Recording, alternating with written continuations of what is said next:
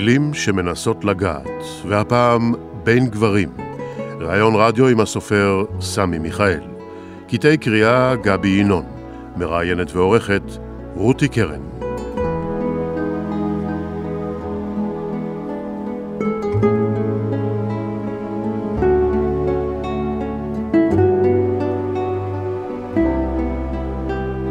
סמי מיכאל, שלום. שלום וברכה. מים נושקים למים, שם הספר אה, החדש שלך. העיסוק שלך, העיסוק של גיבור הספר, הוא מים, מים רכים, ומים גנובים, מים קשים, ומים מוכים, מי חטאת ומי מריבה, הכל מהמילון, אמרת לי. נכון. אני מצאתי שם באמת שני עמודים אה, סביב המילה מים, והעיס...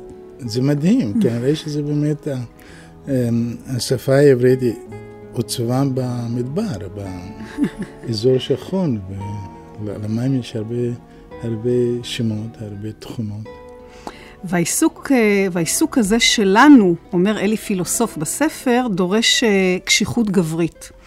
ובאמת, יותר משהוא עוסק במים הספר, הוא עוסק בגברים. ובניגוד למילון, שם על המילה גבר יש רק שתי שורות, בספר שלך, על פני כמעט 400 עמודים, מילון ענק, אישי, נפשי, שלך, לתדמית, למהות, ליחסי גברים, מה זה גבר, מה זה גבר ישראלי, מה זה גבריות בכלל. במודעות בחרת לכתוב על גברים ועל גבריות ככה? אה, לא. אני לא כותב מתוך מודעות, אני אה, נותן לאני הפנימי שלי אה, כמעט ללא צנזורה, בפרט שאני כותב למבוגרים, לא ספרים לנוער, אני מרשה להם לרוץ לכל הסוסים הפנימיים שלי. וכנראה שכתבתי כל כך הרבה על נשים, אפילו בגוף ראשון כמו בחצוץ רבא ואדי, או בגוף שלישי על ויקטוריה, וכמעט בכל הרומנים האישה היא דמות די דומיננטית.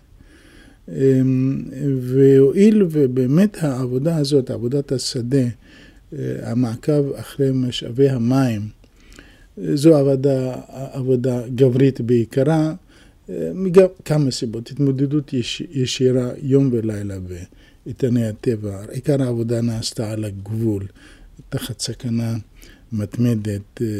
תמיד ייחלנו שיהרגו אותנו ולא ייקחו אותנו בשבי, להרג והרגו בנו, חלק מאיתנו חטף כדורים ונהרג, אלא תחושה שניפול בשבי.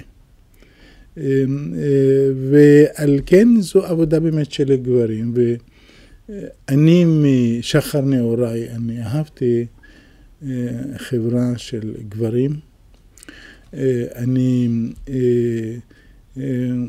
פעלתי לפי הקודים הגבריים של החברה ששולט בה הגבר.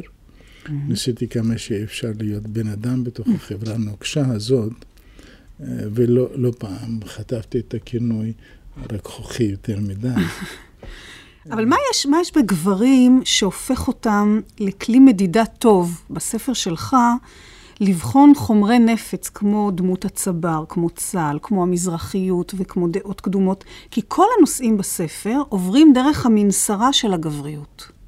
רוב הסופרים הגדולים אה, כתבו על אישה יותר ממה שכתבו על הגבר בעצם. ובעצם גם עיצבו את הדמות של האישה בספרות בצורה מדהימה, לטוב ולרע, אבל מעט מאוד אה, העזו להתמודד עם הדמות של עצמם כגבר. אה, ואני חשבתי שפה זה באמת, הנה, השדה נפתח אותו גם לספרות, שדה ששולט בו הגבר. אז גברים היו גם בספרים הקודמים, אחרים אמנם, ואנחנו נדבר על זה עוד מעט, אבל כאן יש גברים ויש תדמיות ויש אידיאלים של גברים, בתיאור או במילה או בסיטואציה, או כן. במישהו בשר ודם.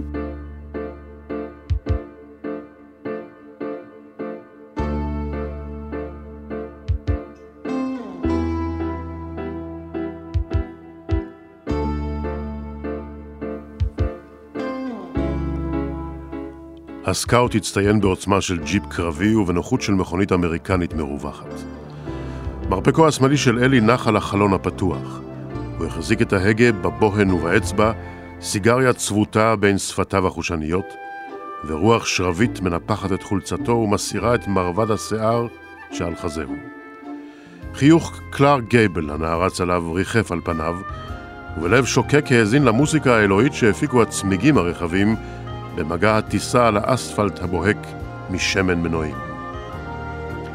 המקצוע שלנו דורש קשיחות גברית, אמר אלי.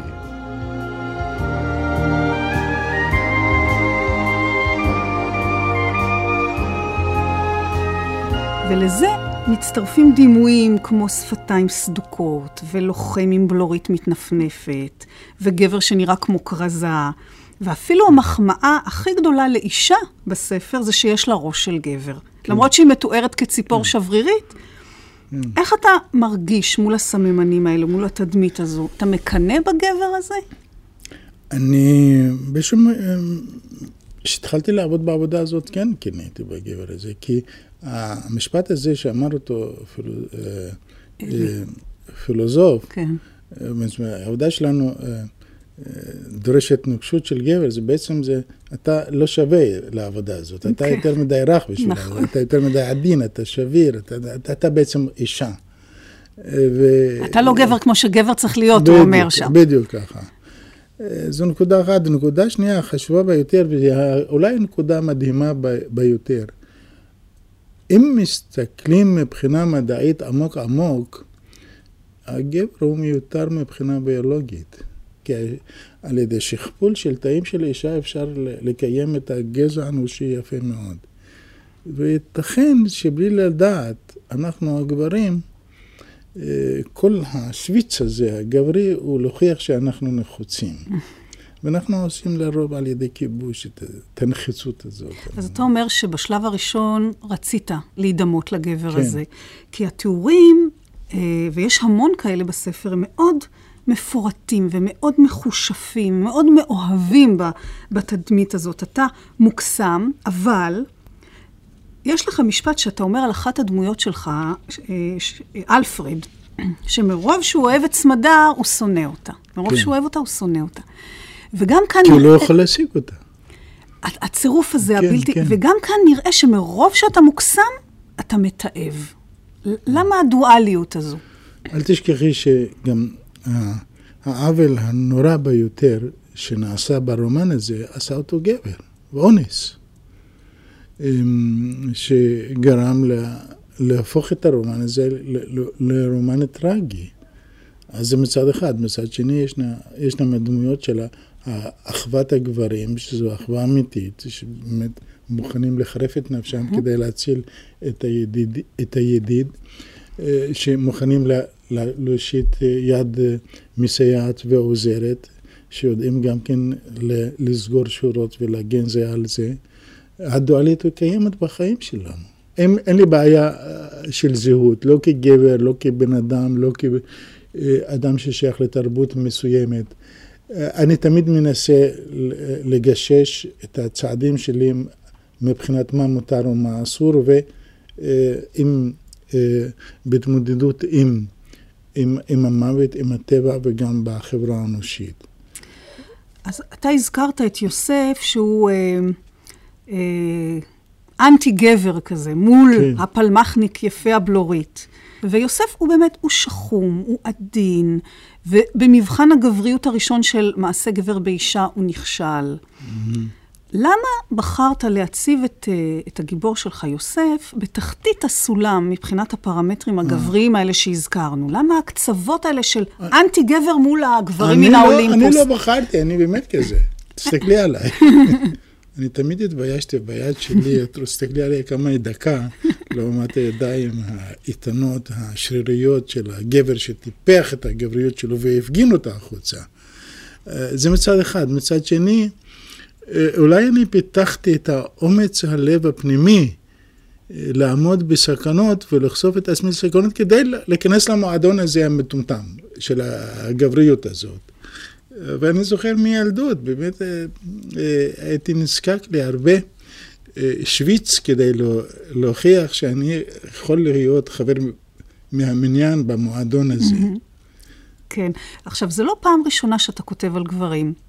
הנה המשפט הראשון שפותח את אה, הספר המופלא שלך, ויקטוריה. מעודה לא העזה להרחיק כל כך מביתה בלי השגחה של גבר. וזה ספר על אישה.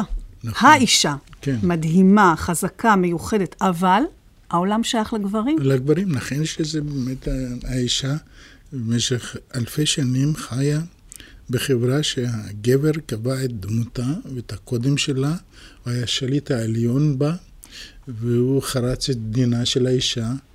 אה, וויקטוריה, עוצמתה, שיכלה לנתב את דרכה העצמאית אה, בתוך השדה המוקשים שהגבר אה, קבע את גבולותיו. אבל אתה אמרת לי יותר מפעם אחת, סמי, שאולי היה כדאי לתת לנשים לנהל את העולם לכמה שנים, אולי לא היו מלחמות. ובכל זאת, הספר הזה הוא על גברים ועל יחסים בין גברים. ואנשים, בוא אולי תשתף אותנו בסיבות שהובילו אותך לבחור כך לגבי הנשים בספר. מדוע כולן לווייניות? מדוע הקיום שלהם כל כך ארטילאי? יש שלוש נשים מרכזיות בספר. אחת היולית מאוד, מסתורית, מעורערת. ונעלמת. נכון. למה? נכון. למה, למה בחרת להעלים אותה? אני לא יכול לשקר, עדיין אה, האישה בחברה האנושית, אפילו הנאורה ביותר, היא אזרח מסוג ב'. מי ששולט בחברה, אפילו המערבית, הוא הגבר. ראשי ממשלות, מפקדי צבא, והצבא תמיד, כל המדינות, תופס מקום מרכזי, וזה מכשיר גברי אה, אה, מובהק. מנהלי חברות וכלכלה במדע, אבל מצד שני, מי שעונה זה הגבר. מי שרוצח לרוב זה הגבר. מי שמנסה לגמד את דמות של האישה זה הגבר. אבל הנה לידה יש אישה נוספת, שהיא אישה עם שיער אדום. סמדר. סמדר.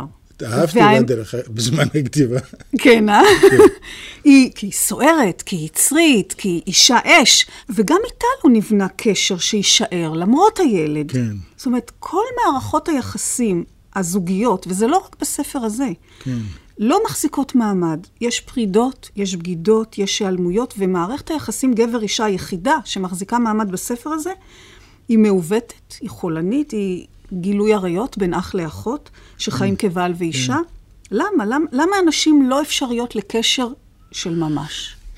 אנחנו אה, נמצאים כיום, אני חושב שתרבות האנושית בנקודת מעבר אה, של השתחררות האישה מאחיזתו אה, האיתנה של הגבר, שלא מעט התקיימה במסגרת המשפחתית.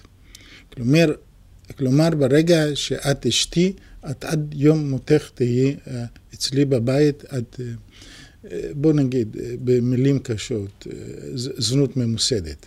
את, את המשרתת, את תספקי לי את הצרכים המיניים, את תבשלי, את ותשרתי אותי, את תגדלי את הבנים שלי, את תדאגי לה שה...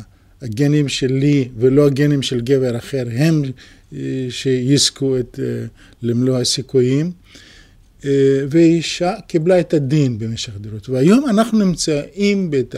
ואז המשפחה באמת הייתה יציבה, קבועה, מתוך כניעה. ואז באמת המשפחה, המבנה העתיק ביותר אולי, אפשר לומר, מתחיל להתערער היום.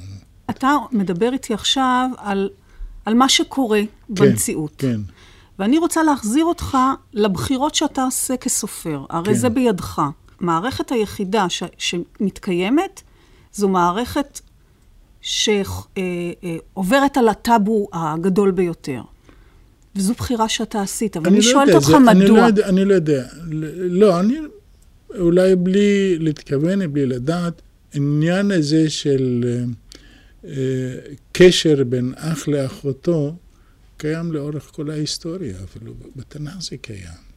זו תופעה שאי אפשר להתעלם ממנה. ותמיד נשאלת שאלה, למה אסור? למה, אם זה אסור, זאת אומרת זה קיים. אבל מה שאני, מה שאני ככה עולה לי מתוך הספר, שאתה פחות מאמין בקשר בין גבר לאישה, ולעומת זאת, מערכות היחסים בין הגברים, למרות שתחילתן בתנגודת מאוד חזקה, עם אלי פילוסוף זה כן. חספוס, אבל עם יעקב חותנו של יוסף, זו ממש עוינות. שהופכת אחר כך... הופכת... למין קשר עמוק. נורא. של יריבים אולי על ה... אחרי מותה של הבת של, שלו, או האישה של האחר, על, אחרי מותה הם מוצאים את הדרך זה אל זה. אבל זה מתחיל עוד קודם. זאת אומרת, יש שם, נוצר שם מין קשר מי תהום כזה, תת-קרקעי. נכון. יש, זה, זה עוד לפני שאינה נעלמת. זה, זה הקשר של, של יריבים. הקשר של החוקר והנחקר, של, של השוטר ושל הפושע, mm. הקשר בין ההורג והנהרג.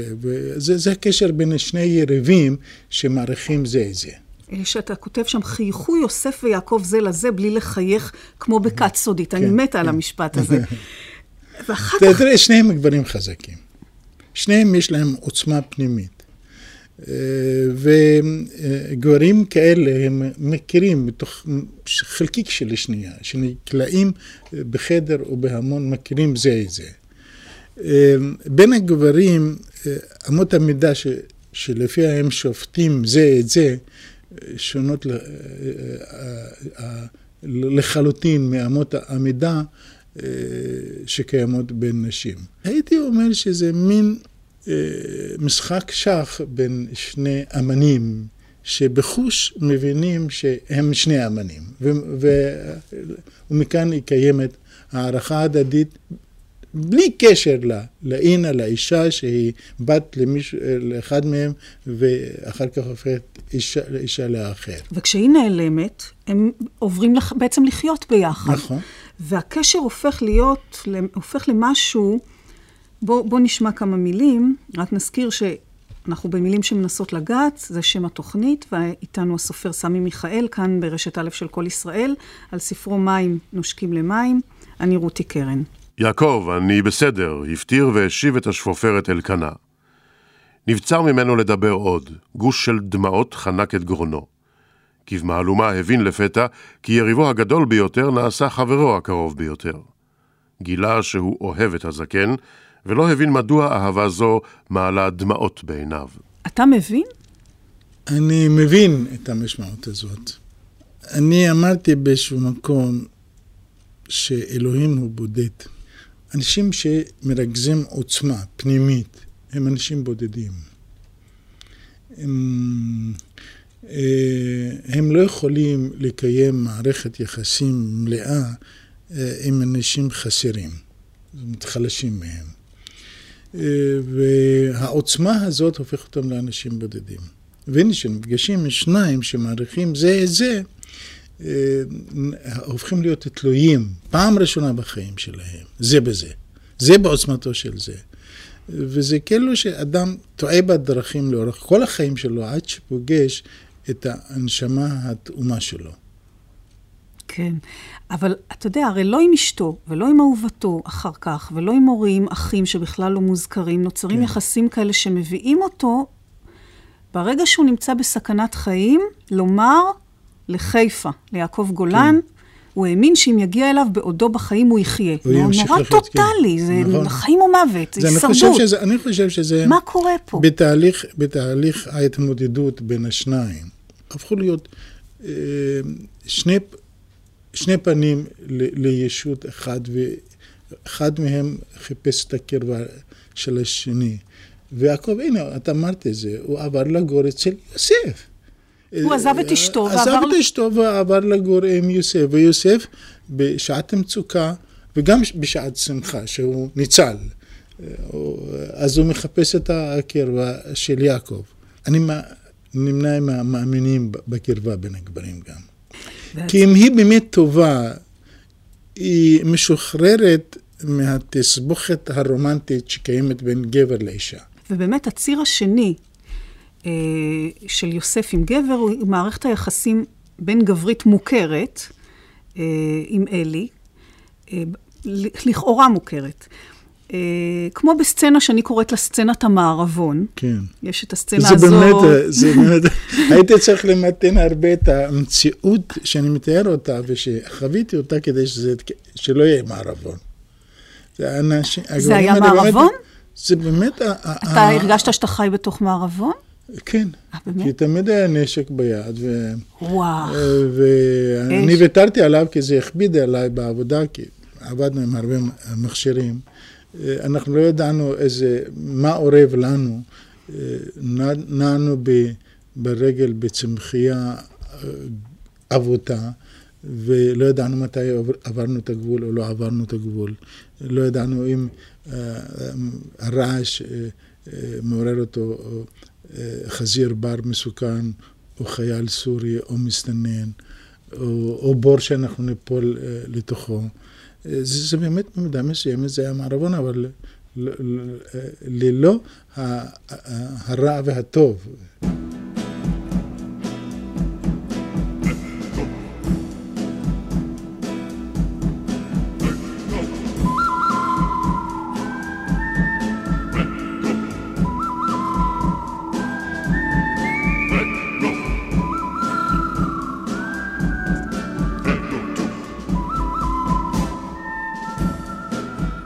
אלי נשא את קולו בשיר נוגה שבא מן הסהרה הרחוקה. הזיעה נקרשה על אורם. גופם העדיף אותה תרכובת עצמה של ריחות, עד כי קרבתם לא הייתה דוחה בנחיריהם. בפרץ של חיבה נחתה כפו של אלי פילוסוף בעוצמה על ירחו של יוסף, והוא הצטווח ברוח השואגת, אז מה? תשובתו של יוסף נאמרה בחטף כסיסמה. הם הלכו לישון. השאלה והתשובה המוזרה הפכו במרוצת הימים למעין הצהרת אמונים לברית גברית ביניהם.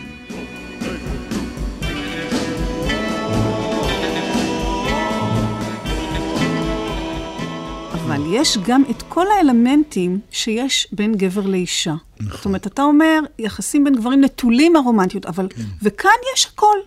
הוא שפע אהבה, מ... אתה כותב. כן, אבל בלי, בלי המגע המיני. נכון. רגע, בלי מגע מיני, אבל כן. יש אהבה, הוא, הוא, אתה כותב, היה משוכנע שמאודו לא חיבב גבר כפי שחיבב ברגע זה את הגבר היושב לידו. ויש קנאת גברים. נכון. הוא, הוא חשש מקרבת יתר עם יוסף, ובכל זאת אהב אותו עד כדי כך שקינה בדברים אחרים כשדימה שד... ש... נכון. ויש גם אירוטיקה. וזה נראה מה, משהו מאוד טהור. משהו טבעי, הכי נכון בעולם, ולא מדובר במערכת יחסים הומוסקסואלית. לא, לא, לא, לא. למה האלמנטים האלו לא נוצרו בקשר עם נשים? הרי הרגשות של יוסף לאשתו עולים רק כשהיא איננה. אבל, הקשר, אח... אבל הקשר הזה הוא קיים אה, עם אה, סמדר. כן, אה, אני חושב שהקשר בינו לבינה, אה, אמנם הוא קשר גופני, אבל לפעמים מתעלה, מתעלה לרמה פואטית. עכשיו אני רוצה לחזור על העניין הזה של הקשר האירוטי כאילו בין גברים. אמ, אני לא עליתי ישירות מעיראק לישראל, אלא שהייתי, ברחתי לאיראן, ונדדתי הרבה ברגל באיראן. ויום אחד יצאתי לכיוון של הערים שהשקיפו על טהרן, והמשכתי ללכת עד שהגעתי לערוץ של נחל אה, לשעת שקיעה. הכל קיבל צבע של נחושת, ועל סלע שבתוך המים עמדו שני דרווישים יפהפיים, ערומים לחלוטין, ורקדו. אני אה, אה, התבוננתי בהם מהופנת והתחלתי לבכות. כאילו שבן אדם צמא למוזיקה אלוהית ומקשיב לה. זה, זה בדיוק, זו תחושה מיסטית. וזה פוקד אותי באמת הרבה עם מפגשים עם גברים, שאני מעריך את הגבריות שלהם, שהיא לא גבריות אלימה, אלא גבריות גם מעודנת, כמו הריקוד של שני הדרווישים. אתה חווית קשר כזה? אני חוויתי הרבה, הרבה מאוד. הרבה, הרבה מאוד בפני מוות, בפני סכנות, גם ברגעים של עדנה, בלי לנגוע יד ביד, בלי לנגוע, בלי גם הערגה של להיות קרוב לזה. כן, יש פה משהו מאוד ראשוני, מאוד, מאוד טהור. מאוד ראשוני, מאוד יפה, מאוד טהור, ולכן לא, אני לא מפחד ממנו. אה, הוא לא מאיים, הוא לא ייגמר גם כן. אין שום סיבה שזה יסתיים בבגידה.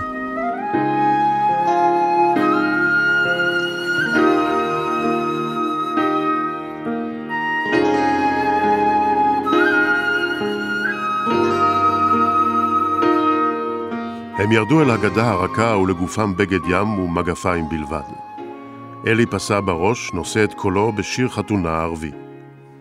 הוא סימה את עיני יוסף בחופני מים ומשך בעוצמה את החבל הכרוך על מותניהם. קריאותיו הדהדו בין שתי הגדות. הוא איים להפיל המימה את יוסף שנאבק להתייצב על רגליו. אורם הרטוב הבליח באור השמש. הם צחקו כאומרים לשתף את קנה הסוף והדשא הירוק לאורך הגדה בעליצות שכבשה אותם. הם רדפו זה אחרי זה, והחבל הקושר ביניהם צנף אותם לפקעת של שרירים ואון, ושמחת קיום. באותם רגעים היו טהורים ומטוהרים כחיוך בחלום חולף.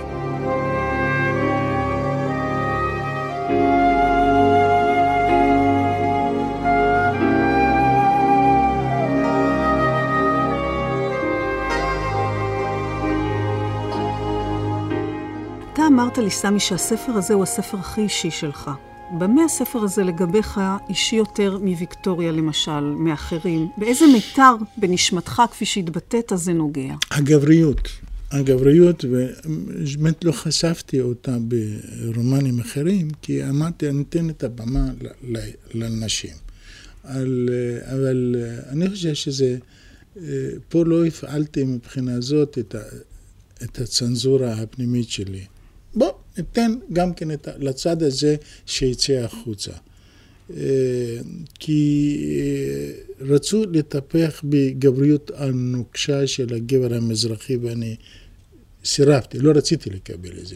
הכתר הזה הוא היה כבד מדי עליי. אסרו עליי למשל בעיראק להיכנס למטבח, כי זה בין חס וחלילה יעצב אותי בדמות אחרת לא רצויה, אבל אהבתי להיכנס למטבח. והנה, חברת הגברים באמת לא כתבתי עליה ב, ברומנים האחרים, כפי שכתבתי ב, את ה... במים נושקים למים. כן. אתה כתבת את הספר 20 שנה? זה כדי שיאמינו לי אנשים, בעצם 40 שנה. אני משנת 1961 לקחתי את הכתב היד הראשון שלי, שעוד לא שלטתי בכלל בעברית. זה מין ערבוביה של אנגלית, ערבית ועברית. ואני לוקח אותה לעם עובד. ומגיש את זה ביד, ואחרי חודש ימים קורא לי עזרא זוסמן, מהקוראים, לקטורים. בשיחה מלבבת, הוא אומר לי, זה ספר נהדר, אבל זה לא בעברית, זה, אנחנו יכולים לקבל אותו. תמשיך לנסות שוב. ולא האמנתי שאני אוכל באמצעית, באמצעות העברית הדלה שלי, של הימים ההם, באמת לשבת ולכתוב אותו מחדש.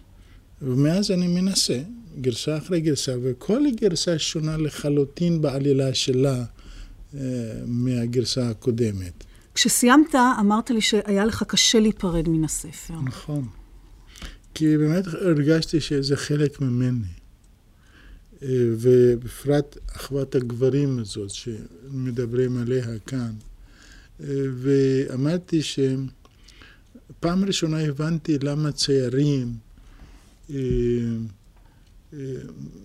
מהססים למכור ציור מסוים, רוצים שישאר אצלם, וזה אני...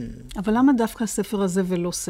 ספרים אחרים? אולי הוא נוגע בנימים העמוקים ביותר, שלא יתקנו, יתקנו אותי, נימים יש בזכר, לא רק בנקבה.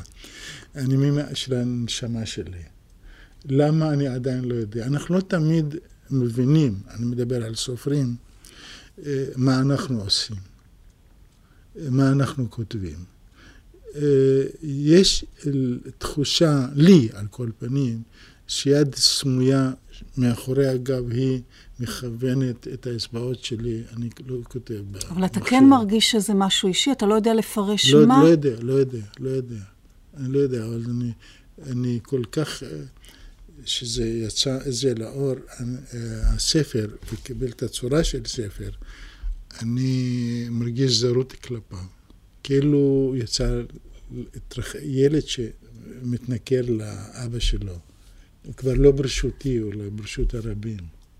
ואתה מפחד? אני דואג לו. דואג. חרד לו כמו שאני חרד לילד רך שנולד זה עתה. סמי מיכאל ברשת א' של כל ישראל, בתוכנית אה, מילים שמנסות לגעת, על ספרו מים נושקים למים. אני רותי קרן. מתיקות צלחנית השתלטה עליו, מפתה אותו לוותר על עריכת חשבון נוקב עם עצמו ועם זולתו. אבדה לו ההתחשבנות המפוקחת, שבלעדיה יצירה אומנותית אינה אלא הריון מדומה. איזה חשבון אתה עורך עם עצמך בספר הזה? עשית פה חשבון? כחשבון? אני כל יום עושה את החשבון. בספר. אני לא, לא חושב שאני עשיתי חשבון. לא עשית אותו. לא. בכל אופן, עם הסביבה, אתה עושה חשבון נוקב מאוד בספר, במיוחד לגבי צה"ל, או יותר נכון, הדמויות שמייצגות בספר את צה"ל הן שליליות באופן קיצוני.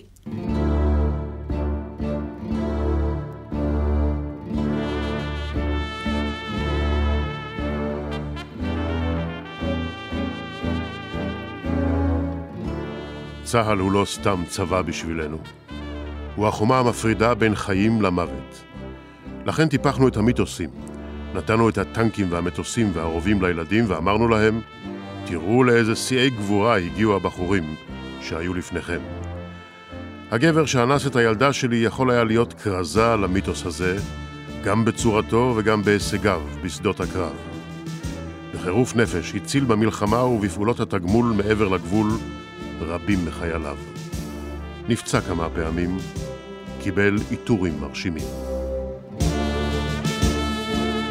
אני מאמץ את האמירה של אבי שליים, היסטוריון שיושב באוקספורד.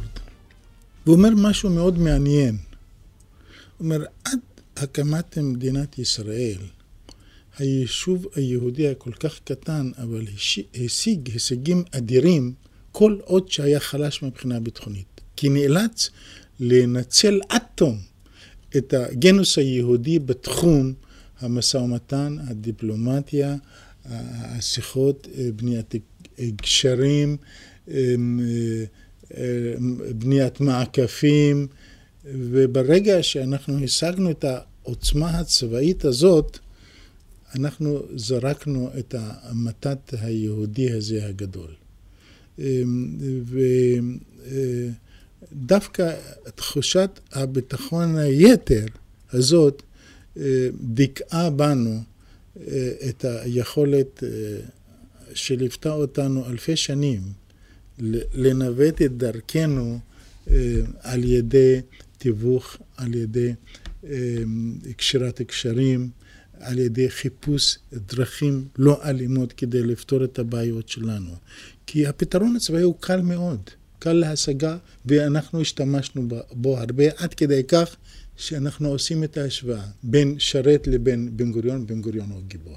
על, על אף שזה שרת לו היה, הוא הגיבור שלנו, ישראל הייתה נראית אחרת. עד כדי כך שאבא אבן, זה המוח, אחד המוחות האדירים ביותר, הפך להיות בדיחה במציאות הצבאית שלנו. הדמות הגיבור, דמות רודפת אותנו עד היום, וראש ממשלה שהוא בסך הכל רק מפקד גדוד, הוא, הוא חולה להיות, היה לבנות את עצמו מחדש כמפקד צה"ל. ויש לי חשבון מבחינה זאת. החשבון הוא מאוד עמוק, כי הנה, הקצין המבריק האינטליגנטי האמיץ מתגלה כאנס, mm-hmm. והלוחם המהולל מיחידת 101 הוא גוש קרח חסר רגשות עם עיניים חלולות. נכון. וגם יעקב משירותי הביטחון הוא עוין ונוקשה כן. ובעל דעות קדומות, ואפילו בני, שהוא לא שלילי, אבל מספיק שהוא נראה כמו לוחם פלמח אגדי יפהפה, נכון. כדי שאתה תהפוך אותו לגבר עקר. כן. למה? למה? מה, מה מקור הכעס? אני שוב פעם חוזר. כעס. ש... תראי, לא כעס, לא חס וחלילה, אין פה שום כעס, אלא באמת מה שאני אה, חושב. כי אנחנו אה, תמיד אה, תוהים, כולנו, היכן נעלמה אותה ארץ ישראל היפה, החמודה, העדינה, הרומנטית, אה, ואנחנו חיים במציאות כזאת כל כך קשוחה. כל כך לא מתחשבת בזולת. וקרה דבר נורא, שמרוב רדיפה אחרי ביטחון, אנחנו היום איבדנו, איבדנו את הביטחון. אנחנו מפוחדים שנכנסים למסעדה. אנחנו דואגים שעולים לאוטובוס. אנחנו תראי לי היום זוג שמתעלס בחורשות או ביערות בלילה.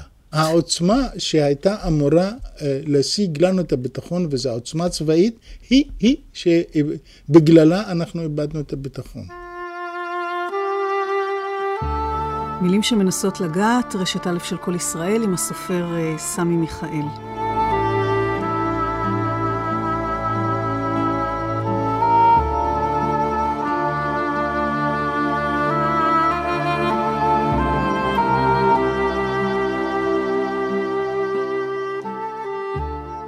אלי פילוסוף סיפר על האח הזה בהערצה כמעט מיסטית.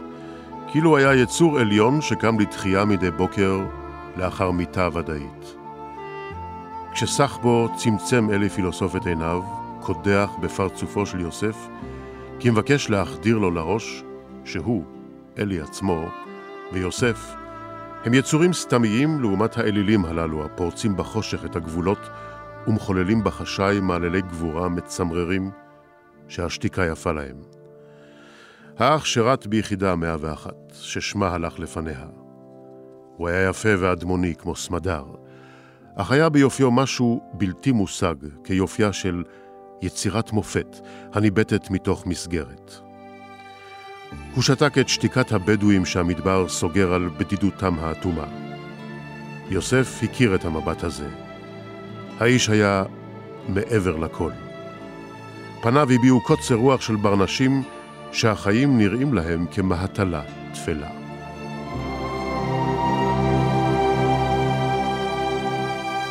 ככל שהתדמית הגברית אה, מושלמת יותר, כך התיעוב גדול יותר. למה? למה זה מעט מאוד חקרו, או, או חקרו אבל גנזו, מה שקרה לחבר'ה המדהימים האלה ביופי שלהם. בתום שלהם, זאת אומרת, אותם חיילים ששירתו באותה יחידה שעסקה בפשיטות, לאיזה דרגה הגיעו? של... אה, אה, בעצם איבדו את, את טעם החיים, משתי סיבות. לראות את החברים שלהם נכחדים, נהרגים, מרוסקים ומרוטשים מסביבם, ואני לא רוצה להרחיב על הדיבור, מה שהם עשו לאחרים גם. אה, אותו, אותו קצין אה, או חייל או מהולל הזה, בעצם זה טוב לכרזה, אבל במציאות הוא אדם שבור. ואני שמעתי פעם תוכנית של התוודות ודויים של אותם חיילים, אני, אני אה, אה, ישבתי ובכיתי, כי זה בעצם, אנשים אלה טיפחו פולחן של מוות, וחיו בתוך תחושה של מוות. ונשאלה שאלה מדהימה, והתשובה הייתה מפחידה. המראיין שאל אחד מהם, אז טוב, אז מה הוביל אתכם קדימה? איזה כוח? אהבת מולדת, ציונות, אה, הגנה על, על הילדים, על האימא? אמרו לא, חששנו מה יגידו עלינו על לוחמים אחרים. שוב התדמית הגברית. בדיוק. אבל אתה, עכשיו שאתה מדבר על זה, אתה, יש בך אמפתיה. ומה שעובר כשקוראים את הדמות הזאת, היא תיעוב. היא... אתה לא אוהב אותו שם בספר. לא, בוודאי, זה, זה מיסטר הייד. זה, זה לא דוקטור ג'קל. זה, זה, זה הפנים האחרים שלנו. זה לקחת ילדים ולהפוך אותם ללוחמים. ולוחם זה אדם רוצח. אחרת הוא לא לוחם טוב. אבל היחסים בין יוסף ואלו, ואלי, הם יחסים שאנחנו מכירים מגברים בצבא. יחסים שיש בין גברים בצבא. נכון. ובכלל, כל שירות המים זו, אה, זה התמודדות כמו צבאית. הסתכנויות. כן, אבל לא בהרג, לא עוסקת בהרג, אלא עוסקת במים. באחד ממרכיבי החיים העיקריים ביותר. זה ההבדל. אבל מה שאני שואלת, שההתנגדות שיש לך כלפי התדמית הצבאית, mm-hmm. בעצם מתחלפת, באל... זאת אומרת, אתה מביא אלטרנטיבה לצבא, לגברים, באותם קודים, באותם דימויים. זאת אומרת, שוב, ממה שאתה בורח, אליו אתה גם מתחבר. כן, אבל אני לא, אני לא מוכן למען אה, שום דבר בעולם לוותר על הסולידריות והאחווה בין הגברים, מועדון הגברים.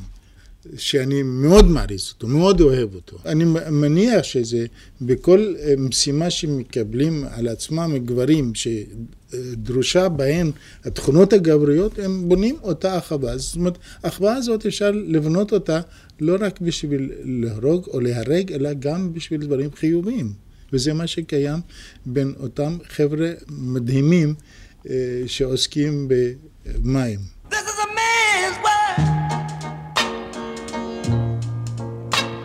This is a man's world. But it wouldn't be nothing, nothing without a woman or a girl.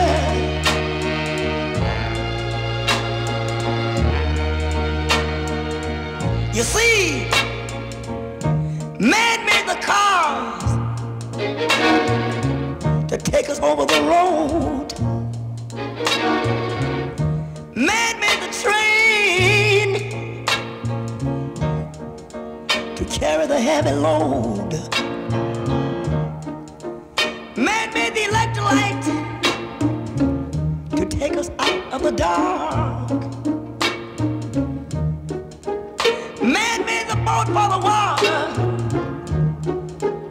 Like Noah made the ark. This is a man's, man's, man's world. But it wouldn't be nothing, nothing without a woman or a girl.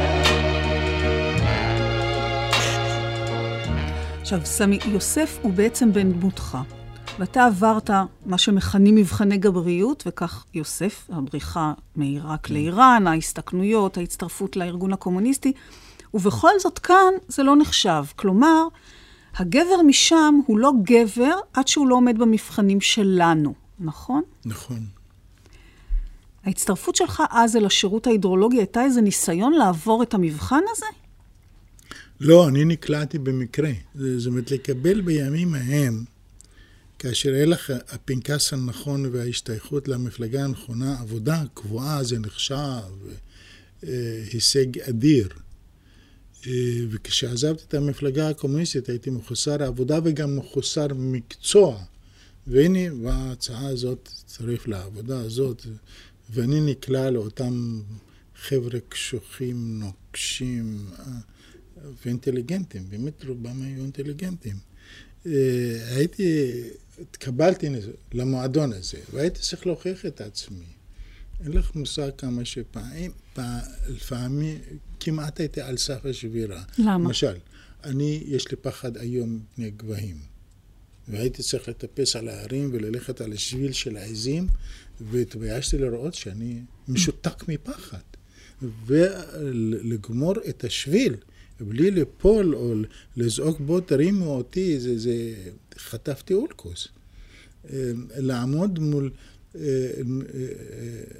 מול מוצב סורי, שאת שומעת שקשוקה הנשק שלהם, של תופסים עמדות ירי, ולהמשיך במדידה בלי להניד עד עפעף, ולגמור את המדידה בלי לזייף, עד הסוף לגמור אותה. לעמוד במבחן הגבריות הזה, זה, זה, זה דרש ממני ותבע ממני כל כך הרבה, ובכל זאת תסתכלו עליי כמושה. כי באמת הם נולדו ככה, ואני לא. הגבר משם הוא גם רפאל, הגבר המרכזי ברומן ויקטוריה. רפאל היה גבר, אתה יודע מה, הוא יכול להיות אה, אחת ההגדרות למילה גבר במילון. כן. מה עשה אותו כל כך גבר מובן מאליו? הוא היה מין דינמו שרצה לשנות את המציאות שהייתה קפואה אחרי תרדמה של כמה מאות שנים. זו נקודה אחת. נקודה שנייה, ואני חושב שזה לא פחות חשובה מזו, הוא ידע איך לאהוב אישה. הוא ידע לתת לאישה את התחושה שהיא שווה לו ונהנית כמו בדיוק מאותו, מאותו קשר. אבל אולי הוא גם, הוא גם בעצם לא היה צריך לעשות שום דבר, רק להיות. אז היה מת. רק המתים לא לא יודעת, הנוכחות שלו. הנוכחות שלו היא גם כן, זה, זה מין אה, פעולה, זה מין תנועה, זה מין... אה, יכול להיות שהוא לא היה מודע, אבל זה קיים בו. בגלריית הגברים כאן, בספר כן. הזה, אין גבר כזה. אין, נכון? אין. וזה לא במקרה. לא, לא, די, זה פה זה לא, לא קשור, זה פה יש אה, גברים קשוחים. יש. אבל רפאל, שהוא בן דמותו של אביך, כשהוא הגיע לארץ, אתה מספר, זו הייתה קבורתו רוחנית כגבר, ואתה מדגיש כגבר, אבא שלי סורס עד יום מותו, אתה כן. סיפרת. זה מעניין שהתייחסת למה שקרה לו מההיבט הגברי. אז גבריות זו פונקציה של מקום, של תרבות? אני מתאר לי שגבר שעובר טראומה, טראומה קיומית, הוא מאבד הרבה מהגבריות שלו. גבר שמאבד את כושר ההתבטאות שלו, זאת אומרת, מאבד שפת האם, והוא צריך לגמגם. גבר שכבר חדל להיות מפרנס, גבר שאומרים עליו שהוא אבק אדם, או דור המדבר, זאת אומרת, נגזר דינו למוות, גם התפקוד שלו כגבר מתמוטט. זה מאוד כאב לך, נכון? כן, באמת עצוב. עצוב לראות דמות שאני הרצתי אותה, אהבתי אותה, הוקרתי אותה, ואני ידעתי שעדיין לא מתה, קיימת בפנים, אבל מוקפת בחומה של פלדה, והיא קיימת בתוך תוכה, ורק אחרי שיחה של שעה הייתה לאט לאט מתגלה לי, אבל היא גזרה על, על עצמה גלות בתוך המציאות הנה, הזאת. ב- בסוף ויקטוריה, קודם קראתי לך את המשפט הראשון, אחרי זה ראיתי שבמשפט, כמעט במשפט האחרון שנועל את הספר, מסתכלת עליו אה, ויקטוריה ואומרת, למה לא גבר? אמרה בליבה. זאת אומרת, עד הרגע האחרון שהוא שוכב שם במיטה, בעיניה, הוא נשאר ב- אני גבר. באמת, אה, אה, אני נזכר ב... באבא שלי, הוא לא מת ממחלה, אבל החליט, זהו זה. והתחיל תהליך שהוא נפל, שבר עצם, ועשו לו את הניתוח, הוא היה כבר בן 92. בעיניי היה מומיה, דומה למומיה. והלכתי לבקר אותו, ועוד לא התעורר מהתרדמה, ועומדת אחות יפהפייה, מלטפת לו את הראש, אומרת, כמה יפה, כמה יפה, כמה. לא היה יודע את זה. לא היה, לפחות קצת, מאותה גבריות הייתה מתעוררת, הוא לא האמין בזה.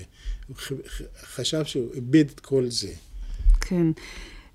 והנה אתה, או יוסף שלך, מוחה.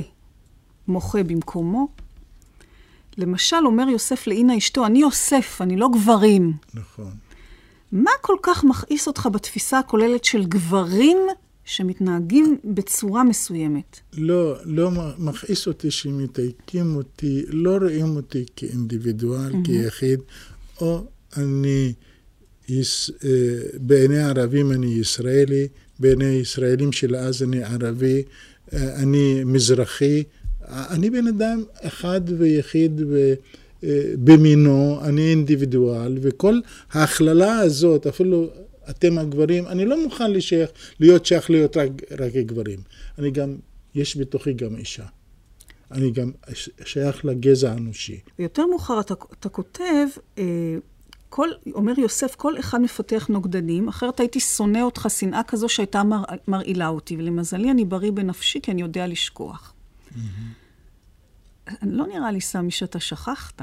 הכעס הזה שישנו ביוסף הוא כעס של אדם שזוכר, ומכיוון שהוא סופר, את, את, אולי... מדברת, את מדברת על יוסף או עליי? אני באמת, אין לי כעס.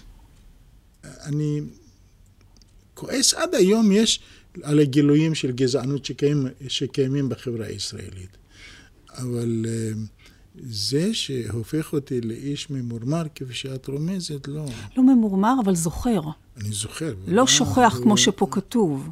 אה, אה, זה נשאר, זה קיים, כי מה שמרגיז בכל העסק, אני הייתי מוחק את זה, אם היינו מתנערים היום מהגזענות, אבל גזענות, אנחנו מושכים אותה כמו זנב ארוך עד היום.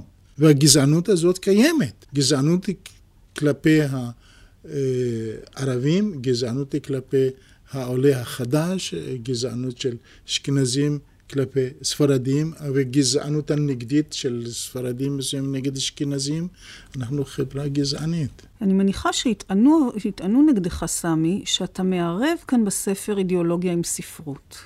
אני לא אמות מזה, אם יטענו. זה נכון? לא, לא חושב. אני חושב שזה, אני לא יודע... אה, תראי, אפילו שהייתי קומוניסט, הייתי מורד בקומוניזם. אין לך מושג כמה העמידו אותי לבירורים בתוך המפלגה הקומוניסטית כאינדיבידואליסט אני. אני לא איש אידיאולוגי, אני איש ששוקל את המציאות בעיניים הפרטיות שלו. אה, מערבבים, אני לא מאמין שקיימת ספרות בעלת ערך ללא האני המאמין של הכותב. אני כן מאמין בצדק, אני מאמין ביחסים אנושיים בין בני אדם, אני מאמין בחברה יותר הוגנת. אני אשם בזה, אני מודה באשמה. סמי, הספר כולו עמוס מאבקים והתמודדויות והסתכנויות, והמשפט שחותם את הספר הוא אולי ההגדרה הכי מדויקת לתחושה שמהלכת על הגיבור על כל הספר. המשפט, אה, הוא חשב שהחיים הם נס ביקום של מוות. ומצד שני, מים נושקים למים, שם הספר. ההבדלים אולי מטשטשים בין המים מכאן למים משם, ולמרות שהם אינם הופכים לנהר אחד אלא זורמים זה לצד זה, הם נושקים. יש מגע. והמילה נושקים היא חיובית מאוד. אתה נמצא במתח בין שני הדברים, או שבסופו של דבר ההסתכלות שלך עכשיו מפויסת יותר?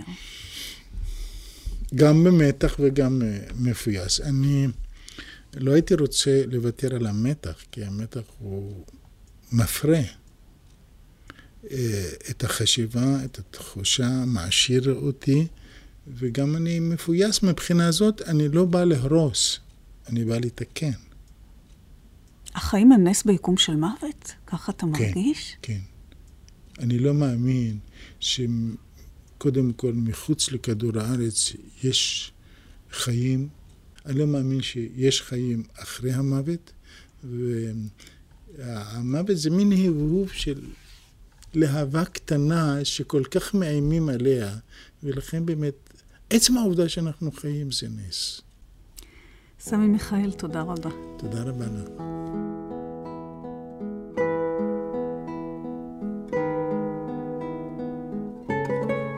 האזנתם לתוכניתה של רותי קרן בין גברים. ראיון עם הסופר סמי מיכאל. קטעי קריאה גבי ינון. עריכה טכנית אלכס גורליק וזקי אגוזי.